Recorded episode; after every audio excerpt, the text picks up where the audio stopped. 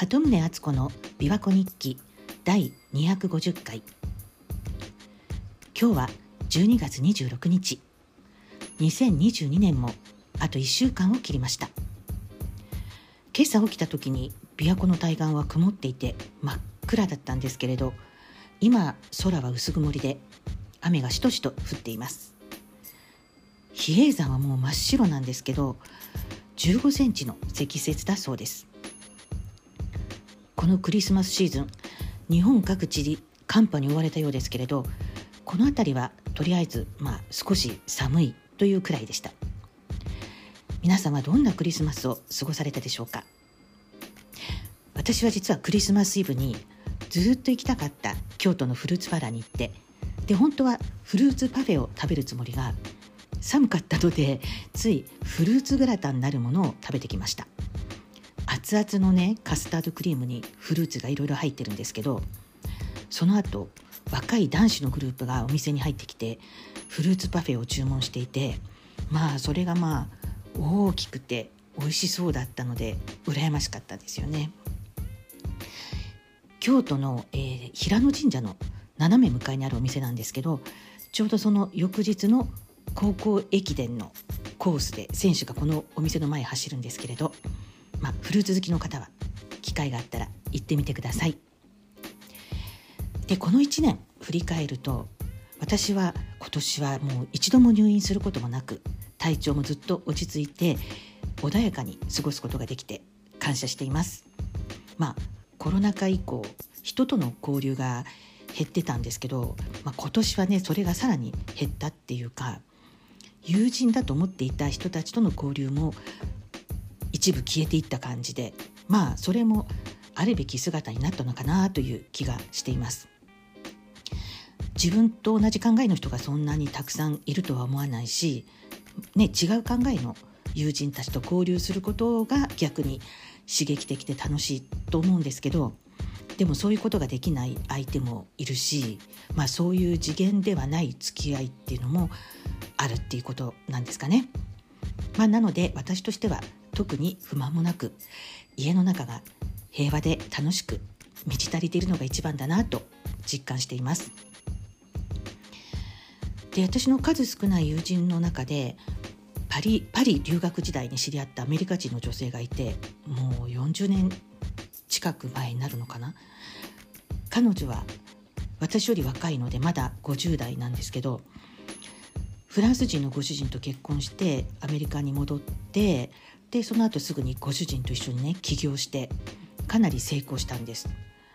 でご主人が主に家にいて営業だとかそういう外に出る仕事は彼女が引き受けてで彼女はもうアメリカ国内はもちろんですけど海外にももう世界中に頻繁に出張していてでお子さん3人いるんですけどまあ家にいるご主人とかあとナニーのおかげで仕事ときっちり両立させて今はもう上のお子さんも結婚してお孫さんまで生まれてて子育てもほぼ終了したわけです。なのでもう彼女はね会社も整理しちゃって自宅にあったオフィスもリフォームして今ジムとサウナとオーディオルームにしている最中なんだそうです。まあ彼女自身仕事は好きなので今後も個人的に受注したものはやっていくつもりらしいんですけども会社としてのビジネスはもうこれで終了ということでその潔さにびっくりしています。まあもともとねお金持ちの方だったので最初から資金があって余裕のビジネスだったのかもしれないんですけどでも今まで子育ての子育てのために仕事を頑張ってきたんだって言ってましたけどでも子供たちが成人したからビジネスも卒業って言ってました。とはいえねまあそこはお金持ちなので若い頃からもういろんな投資や資金運用をしていてそれは今も継続しているのでだから経済的にもすごく余裕がある感じでで昔から趣味で集めていたアンティークジュエリーを今もう断捨離しようとしてネットで販売しているそうです。で他にも彼女の長年の趣味っていうのがオークションなんですよね。であの会員に登録していると下見会に行けるらしくてそのために彼女はよくニューヨークに出かけてこう美しいものとか本物のアートにしょっちゅう触れてるんですよね。で先日もクリスティーズの下見会に行った時の写真を送ってくれました。まあ、アメリカでは彼女のようなお金持ちはどの程度のお金持ちなんでしょうかね小金持ちの部類なのか中くらいなのかよくわからないんですけども、まあ、でも彼女は、まあ、あのお金持ちによくあるパターンなのかベジタリアンの美食家でもうスタイルもとっても良くてスリムでで今年の夏はヨーロッパにある高級クリニックの断食プログラムに参加していました。コロナのワクチンは毒だから解毒も兼ねてねなんて言ってましたけどそこに行くと各地の女性起業家とか興味深い人たちに会えるのよと言ってました。で今年の夏はもうここ大人気で予約がいっぱいだったそうで本当は滞在期間を延長したかったんだけど無理だったと言ってました。でそんなスーパーウーマンの彼女なんですけどよく聞くとこういう関係はあえて狭くしている印象です。私生活も SNS などではあまり公開しないし近年は特にその家の断捨離もしたんだけどこういう関係の断捨離もしたって言っててなんか一匹狼でいることはいいことだって言うんですよね。もう家族と仕事と学びがあれば満足だと言ってましただから時間の無駄になるようなネガティブな人とは付き合わないってなんかそういう悪いエネルギーには触れたくないっていうことのようです。で彼女はもともと映画が大好きなのに昔から家にテレビは置かない人なのでそういう無駄な情報も入れない。で普段は読書とかポッドキャストとかあとオンライン講座なんかでいろんなことを学び続けているとのことで私も彼女のようにかっこいい一匹狼を目指したいところです。でそれにしてもアメリカのメディアは、まあ、日本もなんですけど本当にひどいですね。あのイーロン・マスクがオーナーになってからツイッターのそれまでの内部事情を暴露する文書が大量に公開されましたけどそこでツイッターが実はこっそり言論統制を行っていたこと、まあ、しかもある特定の方向に世論を誘導しようとしていたと思われる、まあ、そういう捜査があったっていうことを独立系の複数のジャーナリストが明らかにしているんですがアメリカの大手メディア、まあ、つまりリベラル系のメディアはほぼこの件については無視を決め込んでいてで日本のメディアもそれに追随して一切このことに触れないですよね。言論の自由が脅かされていたっていう重大なニュースなのにツイッターファイルについて一切触れないメディア他にもメディアが触れない重大なことっていろいろあって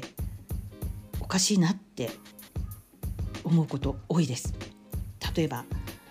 ワクチン接種が始まってから日本でも異常に超過死亡数が増えていてでそれを累計すると20万人近くになるんじゃないかって言われていますがテレビのニュースはそんなことは報じません。あとそもそもね地球にはまだふんだんに化石燃料が埋蔵されてるのに地球温暖化の号令のもとに再生エネルギーに転換っていうまあ何とも非効率で不合理と私には思えるんですけどそれに異を唱える論調が